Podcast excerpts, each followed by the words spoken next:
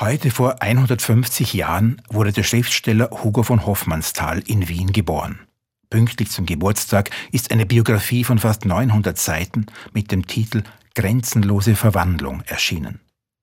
Hofmannsthal ist nur 55 Jahre alt geworden, aber sein Leben, das durch seine unzähligen Briefe gut dokumentiert ist, liefert viel Material.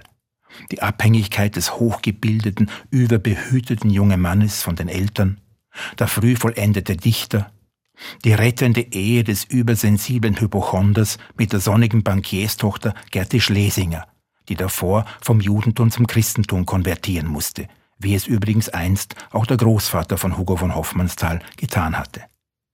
Die Biografie zeigt einen Mann, der es nicht leicht hatte mit sich. Hoffmannsthal war extrem störungsanfällig, immer wieder geriet seine Arbeit ins Stocken.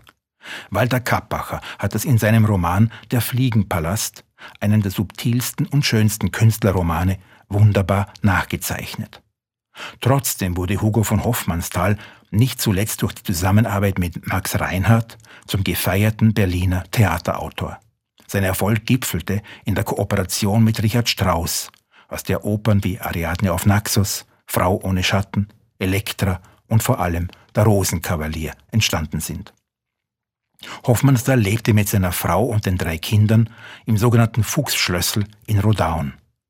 Mich wundert, wie wenig Rolle die Kinder in seinem Leben spielten. Besonders gelitten hat darunter sein Sohn Franz, das mittlere Kind, unbegabt und kaum beachtet. Mit 26 Jahren erschoss er sich im Elternhaus. Als sich Hugo von Hoffmannsthal auf den Weg zum Begräbnis machen wollte, erlitt er einen Schlaganfall und verstarb. Wie seine Frau damit zurande kam, dass sie gleichzeitig ihren Mann und ihren Sohn verloren hat, wie die beiden anderen Kinder damit fertig wurden, ich kann es mir nicht vorstellen.